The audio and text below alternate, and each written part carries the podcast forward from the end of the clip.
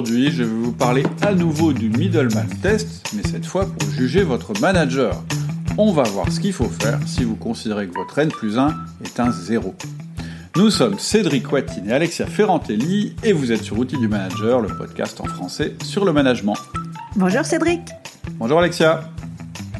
Alors, aujourd'hui, on va encore parler du test du middleman, mais euh, sur un sujet un peu différent que la dernière fois.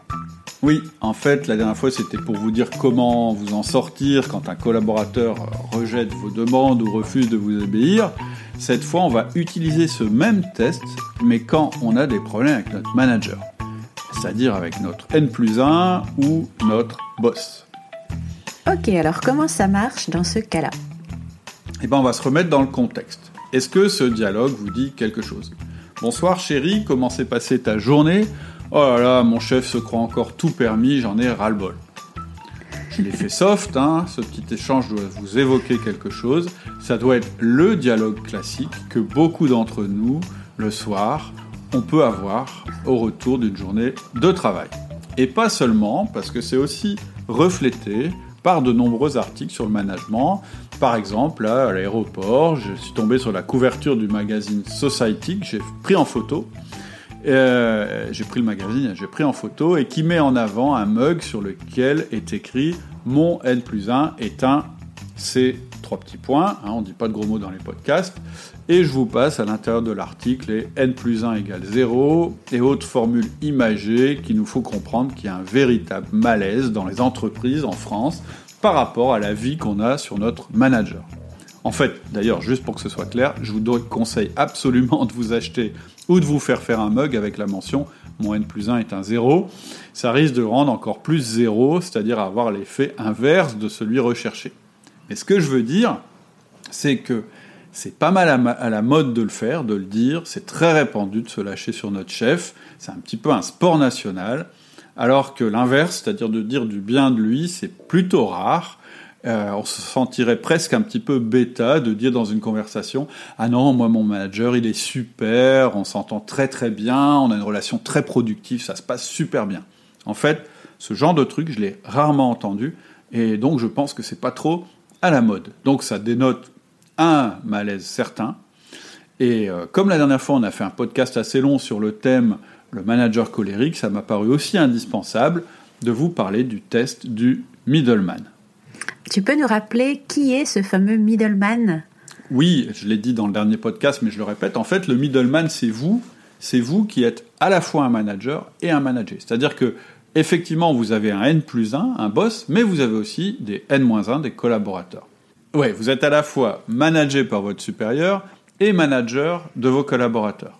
Et dites-vous bien une chose, si vous faites un constat négatif à propos de votre boss de temps en temps, vos équipes le font certainement aussi. Et donc, être middleman, c'est avoir conscience de ça. C'est une posture difficile. On est entre le marteau et l'enclume. Mais euh, j'ai pas envie de faire un podcast défoulatoire pour vous faire haïr votre boss ou vos collaborateurs encore plus. Ça sert à rien. Ça fait que du mal. On est chez Outils du Manager. Donc notre but ici, ça va être de vous aider, au contraire, à tirer parti de cette position particulière qui est la vôtre. Et en fait, on va voir que ça peut être un vrai atout. En fait, ce sera un vrai atout si vous décidez que ça va, être un atout. Et dans ce podcast, je vais vous expliquer comment faire avec votre boss. Il va y avoir cinq parties, comme la dernière fois. Première partie, à quoi est dû le sentiment de frustration que vous ressentez. Deuxième partie, je vous donnerai un petit rappel sur le fonctionnement d'une entreprise. Troisième partie, je vous dirai que un bon principe, c'est dans l'entreprise, on prend le pouvoir ou on se tait. Quatrième partie, le test du middleman.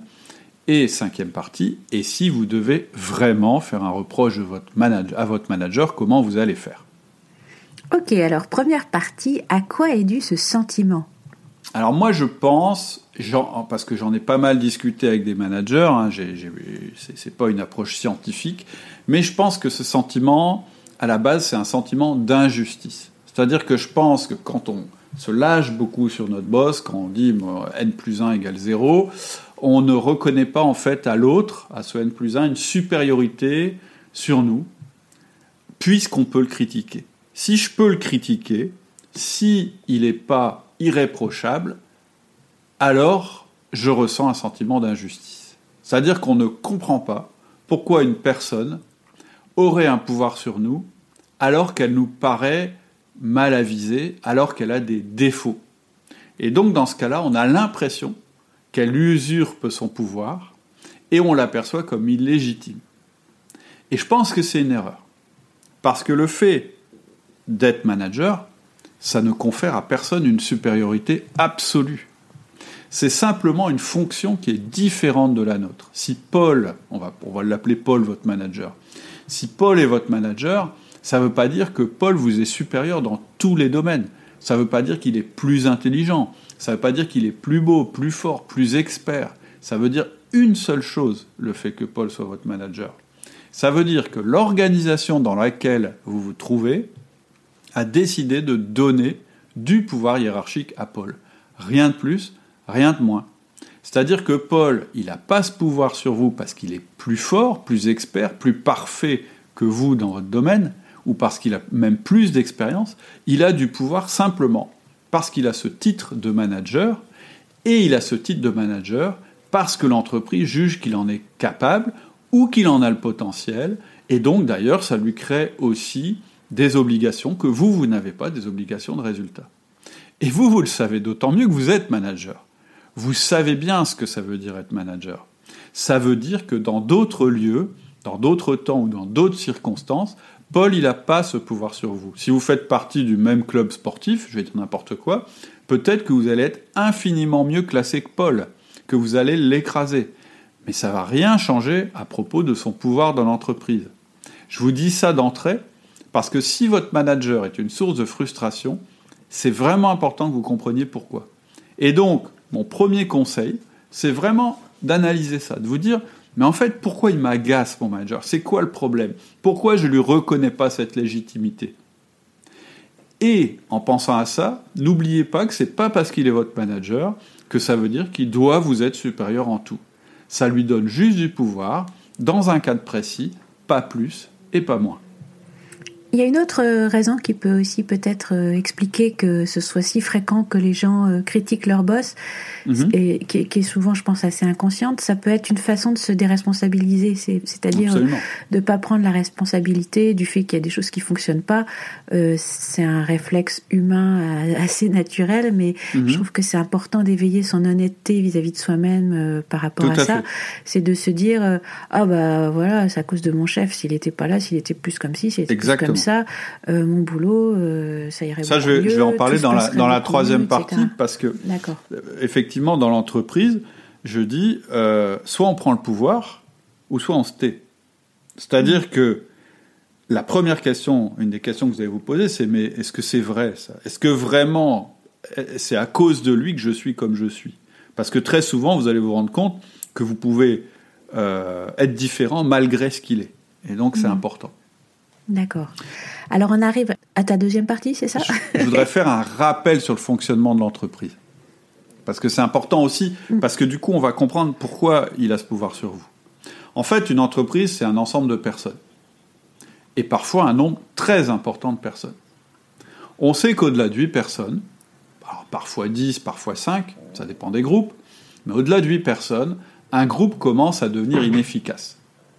C'est-à-dire que la friction de communication va augmenter tellement que l'efficacité de chaque personne va baisser.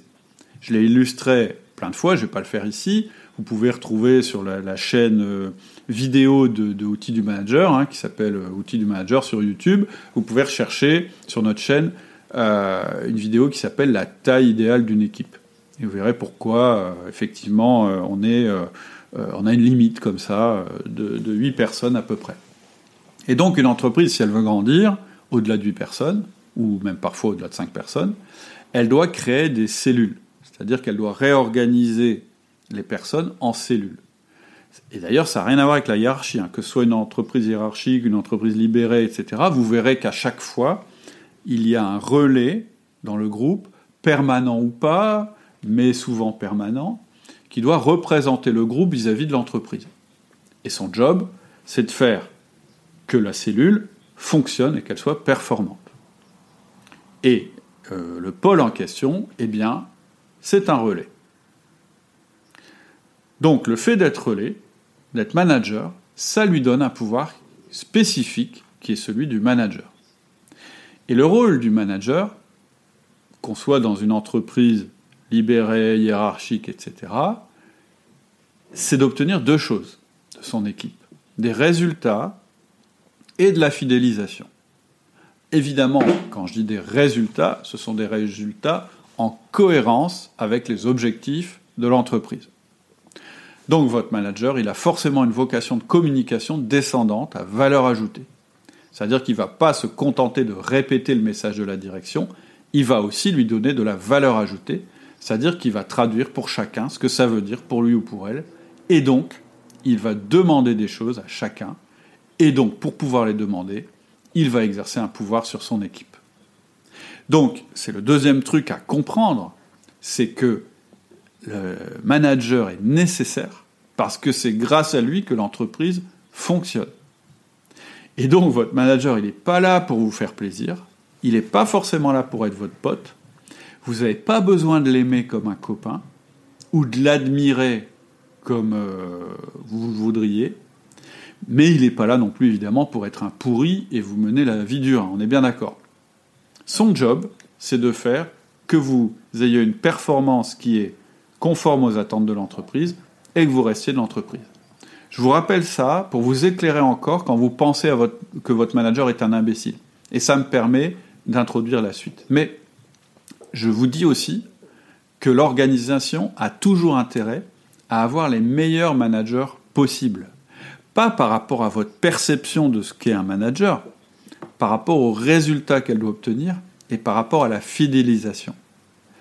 Et l'entreprise, elle a intérêt à ce que ses managers, les meilleurs, soient les plus hauts placés dans l'organisation. Et donc, elle a intérêt à donner un pouvoir maximum à ceux-là, c'est-à-dire à ceux qui l'utilisent bien. Mhm. Alors, on en arrive du coup à ta troisième partie, euh, c'est que dans l'entreprise, on prend le pouvoir ou on se tait. Oui. Alors, c'est pas tout à fait ce que tu disais tout à l'heure, mais c'est assez proche, tu vas voir. La suite, c'est simple. C'est que maintenant que vous mettez les choses en perspective, c'est-à-dire que votre manager n'est pas à sa place parce qu'il vous est supérieur en tout point, mais parce qu'il a des objectifs à remplir avec son équipe, etc.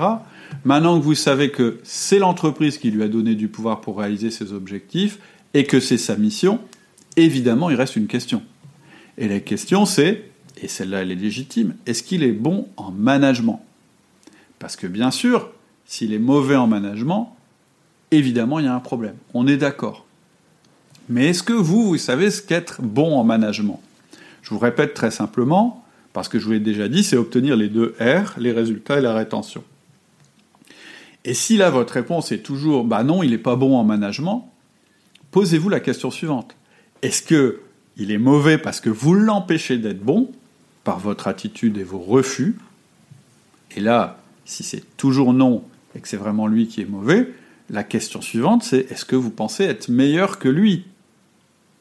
Parce que si la réponse est non, qu'est-ce qui vous permet de le juger? La vraie question, c'est pas est-ce que mon n plus 1 c'est un 0, c'est est-ce que je ferais mieux que lui ou mieux qu'elle à sa place? Alors, je le, je le dis déjà d'une manière rhétorique, parce que c'est ce que je réponds à tous ceux qui critiquent leur chef sans jamais vouloir prendre de responsabilité, sans jamais vouloir se mettre à sa place, sans jamais faire de management. Parce que ce que j'ai remarqué quand même, c'est que les plus critiques vis-à-vis de leur manager, c'est ceux qui veulent surtout pas manager. Pourquoi? Bah Parce qu'eux, ils s'en sortiraient pas mieux, probablement. Et à cela, je le dis, bah oui, mais quand même, tu es un peu dur. Tu critiques ton manager alors que toi, tu sais que tu ferais pas mieux.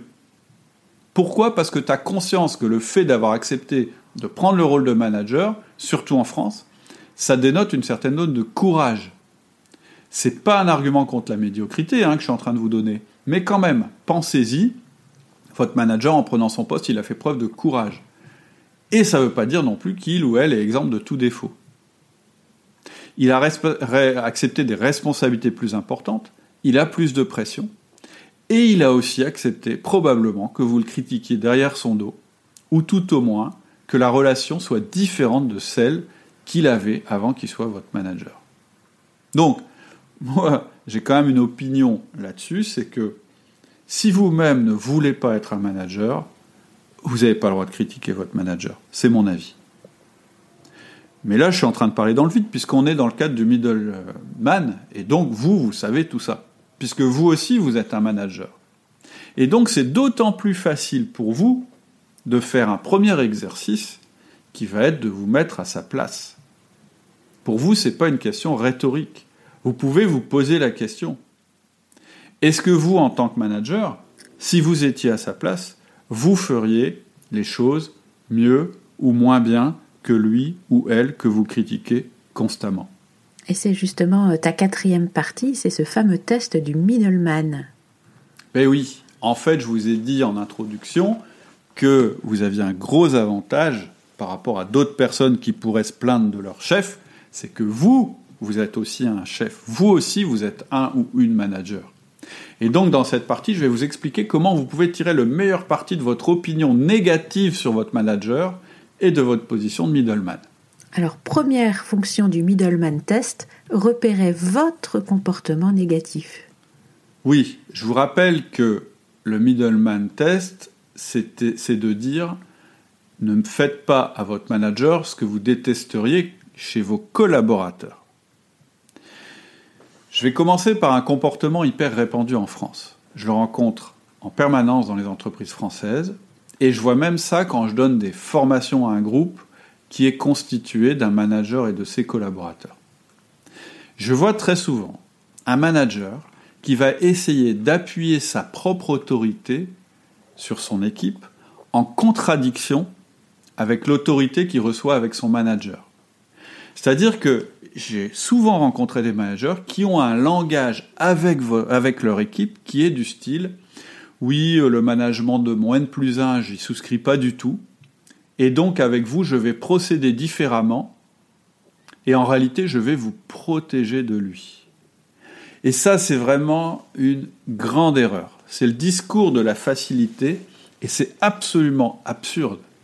Vous n'êtes pas là pour protéger votre équipe de votre manager.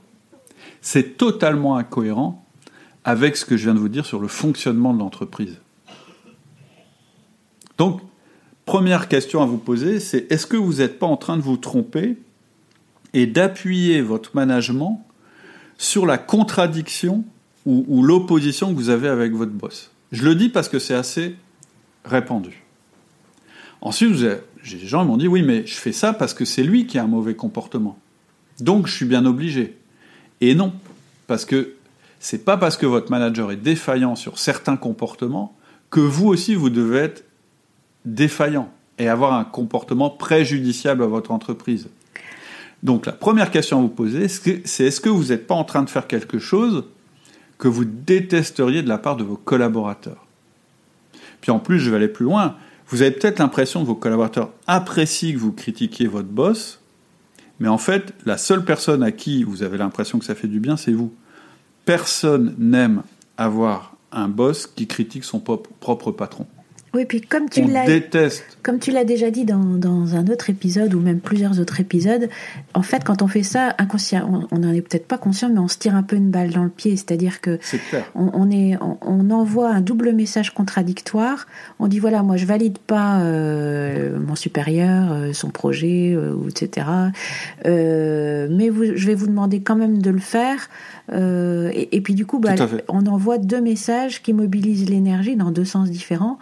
Et si on veut réellement obtenir les résultats qui nous sont demandés, on met vraiment pas toutes les toutes les chances de notre côté parce que on va avoir du mal à obtenir de nos collaborateurs qu'ils aillent dans le sens euh, de, des objectifs qu'on nous a assignés si en même temps on, leur dit qu'on n'était pas d'accord. Voilà. Bien sûr. Bien sûr. Et en plus, on leur dit, vous voyez, j'ai une euh, mauvaise attitude avec mon boss, je le critique, mais j'aimerais pas que vous fassiez pareil avec moi. Mmh, Donc c'est totalement incohérent. C'est vraiment quelque chose dont il faut absolument sortir. Hmm. Alors après, comment on va faire pour sortir de ça? Parce que c'est pas toujours facile. Hein. Alors, tu as, justement un autre point par rapport au middleman test, c'est de repérer les comportements positifs de votre manager. Oui, il faut absolument que vous sortiez du jugement, c'est un zéro. À la place, il faut que vous ayez conscience que votre manager, c'est pas quelqu'un que vous devez aimer ou détester, c'est quelqu'un simplement qui a des comportements Et certains comportements, vous les appréciez, et d'autres, vous les détestez. Et donc, votre rôle de manager, c'est bien de vous construire un management qui soit le meilleur possible. En fait, c'est pour ça que j'ai expliqué le fonctionnement de l'entreprise. Votre entreprise, elle vous récompensera pour ça en vous donnant plus de pouvoir. Si vous obtenez des résultats de la rétention, votre entreprise vous récompensera en, vous donnant plus de pouvoir. Et donc les points de divergence avec votre manager, ils ne doivent pas être abordés avec votre équipe, ça sert à rien, on vient de le voir. Et donc à la place, ce que je vous propose, c'est d'utiliser les qualités et les défauts de votre manager pour vous améliorer. Et j'aime pas parler de qualité et défauts, je, je préfère parler de comportement. Et donc, vous allez voir que votre manager, il a des comportements négatifs, c'est ceux qui vous font porter un mauvais jugement sur lui, mais il a aussi des comportements positifs. Et on va utiliser ça. Pourquoi on va faire comme ça? Parce que l'humain, c'est une créature qui apprend en imitant. Il suffit de se souvenir de la manière dont on a appris les choses quand on était enfant. Ça veut dire que même chez quelqu'un que vous n'aimez pas, vous pouvez trouver des comportements intéressants et je pourrais même dire, même quelqu'un que vous n'aimez pas, vous pouvez en même temps l'admirer pour ses comportements qui sont positifs. Moi, j'ai eu plusieurs chefs dans ma carrière, je suppose que vous, c'est pareil. J'en ai pas eu un seul de parfait. Et d'ailleurs, je sais que moi, en tant que chef, je ne suis pas parfait. En revanche, tous les chefs que j'ai eus, et même les pires, ils m'ont appris des choses positives. Et donc, déjà, mon premier point, c'est qu'il est impératif que dans les comportements de votre manager, vous détectiez ceux qui sont positifs, c'est-à-dire ceux que vous allez imiter. L'intérêt, c'est pas que vous détruisiez votre manager. L'intérêt, c'est que vous vous construisiez comme étant un meilleur manager. Et donc, bah, première chose, regardez chez lui ou chez elle ce qui marche bien avec vous parce qu'il y a des chances que ça marche bien avec votre équipe aussi. Alors on arrive justement à ton point suivant que tu appelles le Middleman Test 2. Oui, en fait, on va utiliser maintenant le Middleman Test, mais d'une autre manière, pour deviner ce qu'on va faire avec les comportements qu'on déteste. D'abord, pour tout comportement que vous considérez comme étant négatif chez votre manager, rendez-vous bien compte que c'est un comportement, pas autre chose. On en a parlé. Et donc, si c'est un comportement, c'est un comportement que vous êtes susceptible d'avoir vous aussi. Et donc, vous allez appliquer le middleman test, mais cette fois, vous allez plus vous dire je ne vais pas euh, euh, faire euh, à mon manager ce que je détesterais que mes managers me fassent. Je vais me dire je ne veux jamais faire à mes collaborateurs ce que je déteste chez mon chef. Je répète, ne faites jamais à vos collaborateurs ce que vous détestez de la part de votre chef. Et c'est ça qui va vous permettre de vous améliorer. Vous allez utiliser les comportements que vous considérez négatifs comme des contre-exemples. Et donc plutôt que de les adopter ou de vous en plaindre ou de faire euh, bêtement du mimétisme, par exemple j'ai un chef super cynique qui critique la boîte, etc., bah moi je fais pareil avec mes collaborateurs, je suis aussi super cynique, comme ça ils vont l'air, et puis toute la lettre et la boîte la sera complètement. Eh bien, quand vous repérez ce genre de comportement chez votre collaborateur et que vous sentez que vous seriez susceptible d'avoir ce même comportement, vous allez le remplacer par un comportement positif de votre part. Alors ça... un, comportement, un comportement qui va résister au principe du middleman test qui est ne faites jamais à vos collaborateurs ce que vous n'aimeriez pas que votre chef vous fasse. Et là, vous aurez progressé et peut-être même que vous allez devenir un meilleur manager que lui ou qu'elle, et c'est un point énorme. Oui, alors c'est vraiment une façon justement de renverser les choses pour euh, trouver une utilisation positive de quelque chose qui à la base peut bah, sembler juste négative, et ça c'est top. C'est la meilleure manière, parce qu'on apprend par mimétisme. Donc par mimétisme, on imite ce qu'on considère comme étant des comportements positifs. Mais les comportements négatifs, on peut aussi les utiliser par mimétisme inversé. Mmh. Parce que c'est une alerte quand même. Quand vous avez bien analysé les choses et que vous avez analysé le comportement qui vous dérange chez votre, chez votre boss, c'est quand même une source intéressante d'apprentissage. Ok. Et alors, par contre, si euh, voilà, on fait tout ça, mais que quand même, il y a un comportement de notre chef vraiment que qu'on n'apprécie pas du tout, qui passe pas du tout, est-ce qu'il faut lui en parler? Qu'est-ce que tu nous conseillerais là-dessus? Bah, Je l'ai mis en dernier. Je pense que les auditeurs, ils auraient aimé que je le mette en premier. Mais je le mets en dernier parce que je veux pas qu'on cède à la facilité. Je veux qu'on passe par toutes les étapes que je vous ai indiquées avant. Parce que vous allez voir que c'est pas évident du tout, du tout, du tout d'agir sur les comportements de votre chef. Donc je l'ai mis en dernier, aussi parce qu'on a fait un podcast qui s'appelle, euh, alors je sais plus, je crois que ça s'appelle... Comment améliorer les relations Changer votre patron. Ah, ouais, changer votre patron. Le, le, podcast c'est Changer votre patron, vous pouvez le retrouver dans les podcasts. Il date un peu, mais il est toujours, euh, il est toujours d'actualité. Et puis, euh, on a fait aussi une formation où on rentre vraiment dans le détail en vous conseillant ce qu'il faut faire exactement selon le profil de votre manager et qui s'appelle Meilleure relation avec mon boss. Donc, on va quand même faire la cinquième partie. Hein, et si vous devez faire un reproche à votre manager. Donc, n'oubliez pas, avant, vous avez étudié pourquoi euh, vous trouviez que votre N plus 1 était un 0. Vous vous êtes bien assuré que c'était pas simplement parce que bah, le fait qu'il ait du pouvoir pour vous, quelque, sur vous, ça vous gêne. Euh, vous avez repéré chez lui quand même des comportements négatifs et puis vous en avez repéré aussi, euh, positif, pardon, euh, que vous pouvez utiliser vous-même pour manager, puis vous en avez repéré des négatifs que vous pouvez aussi utiliser vous-même, mais à l'envers pour manager. Mais effectivement, après avoir fait ce travail, mais je vous demande de faire ce travail d'abord, vous vous dites non, mais il y a vraiment des trucs là, je peux pas. Donc il faut vraiment, vraiment que j'en parle. Alors je vais vous donner un conseil très important. La première chose, c'est d'identifier un comportement particulier. Un seul. Pas une liste de reproches généraux ou divers. Vraiment le truc, le truc, où là vous avez un souci. Donc, c'est quoi un comportement? C'est quelque chose qui est absolument factuel. C'est-à-dire c'est quelque chose que vous pouvez décrire comme un fait. Un comportement, ça se voit ou ça s'entend. C'est pas, je vais dire n'importe quoi, il est raciste. Ou c'est pas, euh, c'est un, euh, c'est un zéro. C'est pas un comportement. Il faut que vous, puissiez faire, précéder le comportement de quand tu. Par exemple, pour quelqu'un euh, qui est raciste, ça pourrait être quand tu traites un tel de tel nom, alors nanana. D'accord? Quand tu, ça permet de vraiment se dire je suis sur du comportemental. C'est le premier point. Donc vous identifiez le comportement et vous le précisez bien, avec un exemple. Ensuite, avant d'envisager d'aller voir votre manager pour lui parler de ce comportement qui vous insupporte, c'est absolument impératif que vous posiez la question suivante. Quels sont les impacts négatifs de ce comportement?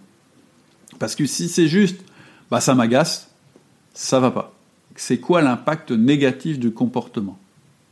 Et la réponse, il faut que ce soit un impact négatif pour l'entreprise. C'est-à-dire il faut que ce soit un impact négatif sur la performance ou sur la rétention. Étant entendu que quand je parle de performance, ce n'est pas la performance dans l'absolu, c'est la performance dans les objectifs de l'entreprise. Pourquoi je prends autant de précautions? Pourquoi est-ce que je vous, je vous fais réfléchir à ça? Parce que si vous allez voir votre boss pour lui parler de quelque chose qui vous insupporte, mais qui n'a aucun impact sur la performance de l'entreprise, vous allez être très mal reçu par votre manager, surtout si c'est un bon manager. Pareil, si vous pouvez vous-même modifier votre comportement pour compenser le sien. Je vous l'ai dit, personne n'est parfait. Pour quelqu'un qui a cinq comportements merveilleux de manager, il en aura peut-être cinq qui sont beaucoup moins bien. Et donc, avant de vous demander ce que lui peut changer chez lui ou ce qu'elle peut changer chez elle, demandez-vous toujours ce que vous, vous pouvez changer chez vous pour compenser cet aspect négatif. Voilà. Et là, une fois que vous avez fait ce travail-là, eh ben vous pouvez tenter votre chance. C'est pas gagné, je vous le dis. C'est pas comme ça que ça se passe normalement dans une entreprise, mais je peux tout à fait croire qu'effectivement, euh, il y ait des comportements absolument inacceptables. Mais je vous conseille pas de démarrer par ça. Je vous conseille bah, ce que je vous ai dit dans ce podcast. Je vous conseille aussi d'écouter notre podcast qui s'appelle Changer votre patron, ou mieux de suivre la formation Meilleure relation avec mon boss. Parce que ça peut tout changer. Hmm. Ça peut tout changer. Oui, et puis comme tu l'as dit, surtout ne pas oublier euh, de regarder le côté plein du verre, c'est-à-dire euh, de se dire, ok, il y a ça qui m'agace, mais qu'est-ce qui fait euh, de bien et de vraiment le faire de façon délibérée, parce qu'à cause du biais de négativité du cerveau, on est toujours attiré ah par ce qui va pas en premier lieu, et du coup, tout ce qui va bien, on a tendance à le trouver comme normal et on le remarque même pas. Donc faites cet effort conscient de relever ah mais oui mais ça c'est quand même bien qu'il fasse ça c'est bien qu'il fasse ça. Vraiment ça vaut le coup parce que notre cerveau n'a pas malheureusement tendance à le faire naturellement.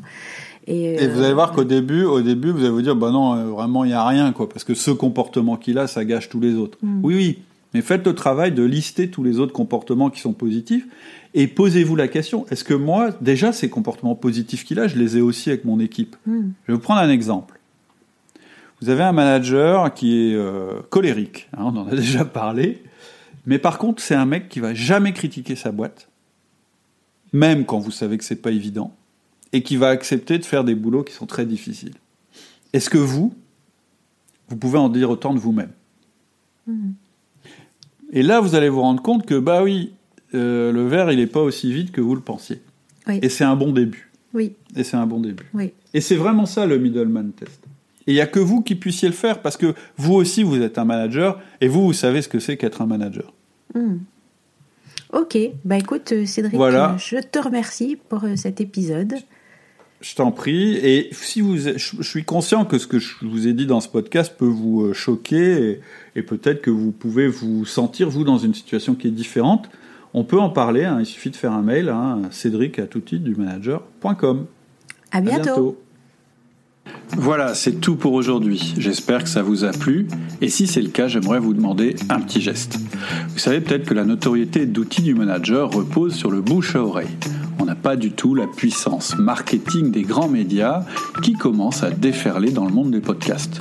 Ce déferlement réduit notre visibilité et notre chance de trouver de nouveaux auditeurs. Alors, pour nous rendre plus visibles, il n'y a qu'une seule chose à faire, indiquer que vous aimez ce que nous faisons. Pour cela, allez dans votre appli de podcast et mettez-nous la note maximale. Ce petit geste nous rendra plus visibles et contribuera à un management plus efficace et éthique dans nos entreprises. Merci beaucoup et à bientôt.